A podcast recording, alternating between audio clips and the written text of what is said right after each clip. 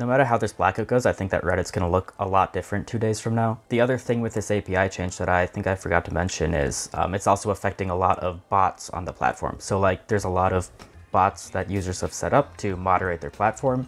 And if those go away, we're going to see um, moderation become a lot harder, which will probably mean an increase in low quality discussions. We'll see an increase in spam. So, like, even if nothing changes, losing these clients, losing these bots that moderators rely on to like keep the communities organized is going to have a big impact. Um, even if everybody stays on the platform, it's just going to be a completely different moderation experience.